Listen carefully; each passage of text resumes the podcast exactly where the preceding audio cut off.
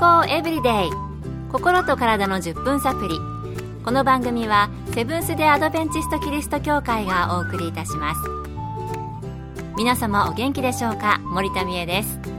今日もあなたやあなたの大切な人の心と体の健康に役立つ情報を短い10分間にぎゅっと詰め込んでお届けします。セブンス・デ・アドベンチスト・キリスト教会は社会奉仕をモットーに世界中で病院や学校も運営しています。日本でも東京神戸沖縄の3カ所の病院をはじめ福祉施設などの運営を通して皆様の健康と医療福祉の発展に携わってまいりました。なおこの番組は健康情報番組で医師のアドバイスや治療に代わるものではありません。すでに投薬を受けている方また病院に通われている方はかかりつけの医師の指導のもとこの番組の情報も参考になさってください。秋の訪れとともに涼しくなったら風邪をひいてしまった。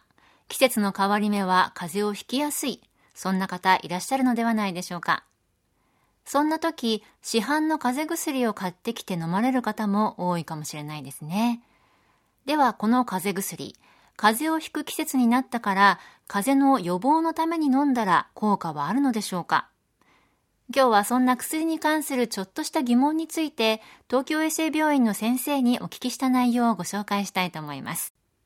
まず、この風邪薬って予防のために飲むのはどうなの？についてです。風邪の原因はウイルス感染で多数のウイルスが風邪を引き起こします現時点でこれらのウイルスを退治する薬は発売されていません。つまり風邪の原因のウイルスをやっつける薬はないのです。では今使われている風邪薬にはどのような効果があるのでしょうか？原因のウイルスを殺せないのに内服する意味はあるのでしょうか？風邪薬の効果は風邪の症状を軽減することにあります。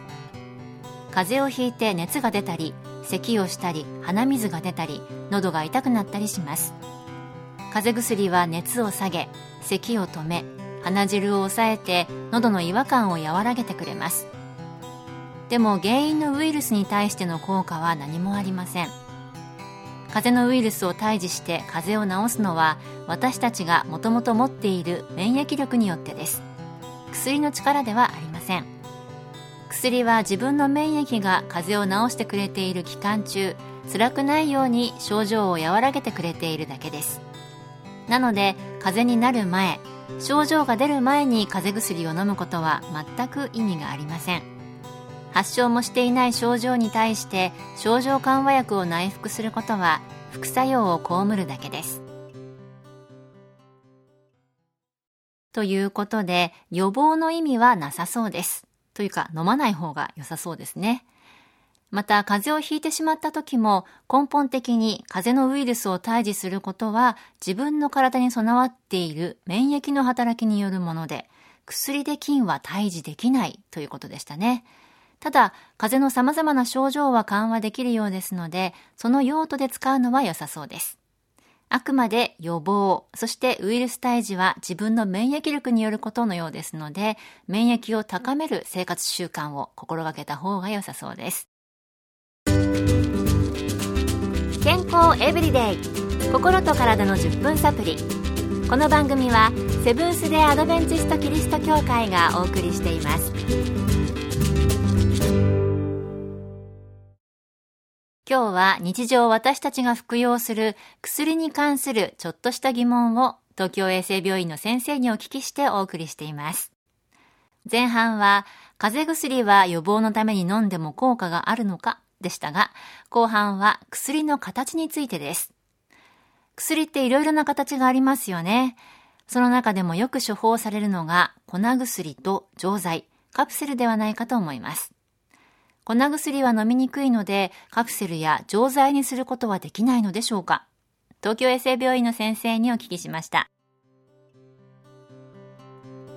確かに粉薬は飲むのが苦手な方は多くいらっしゃいますね。飲み薬にはいろいろな種類があり、患者さんの年齢や症状に合わせて処方されます。錠剤もあるのに粉薬が処方されるのは体内に素早く吸収するのでカプセルや錠剤に比べて早い効果が期待できます。また細かな量の加減ができるので体重や年齢に合わせた分量の調節がしやすくなります。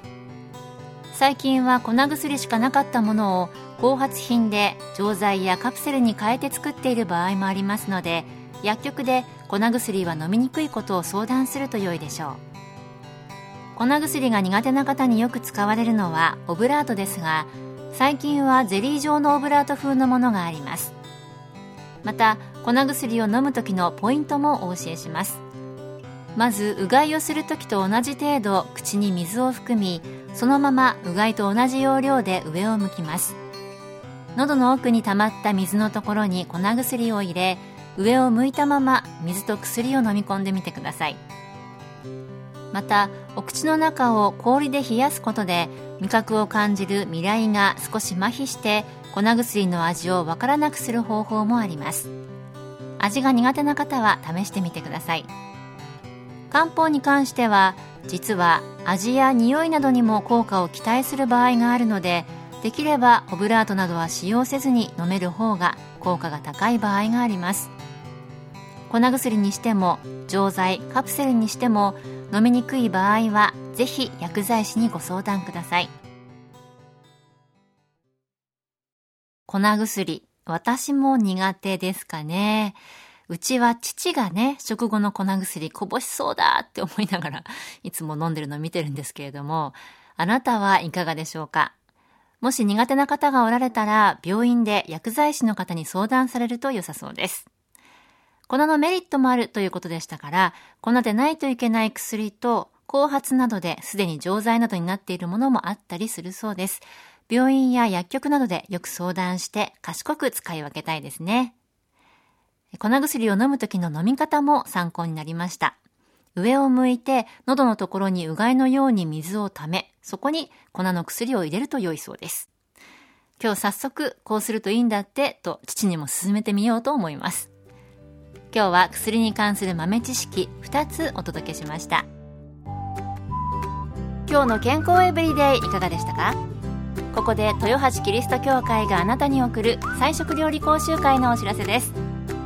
美味しい菜食料理の作り方と栄養について学び実際に作ってヘルシーな菜食ランチを体験してみませんか？9月29日午前10時から愛知県のセブンス・デ・アドベンチスト豊橋キリスト教会で開催します。講師は菜食料理研究家の川上シーラさん。参加費は無料です。詳しくは豊橋教会菜食料理講習会豊橋教会菜食料理講習会で検索。また豊橋以外でも各地の教会で健康セミナーなどが開催されます。どうぞ番組ブログをご覧ください。健康エブリデイ。心と体の10分サプリこの番組はセブンス・デ・アドベンチスト・キリスト教会がお送りいたしました。それではまた。皆さん Have a nice day!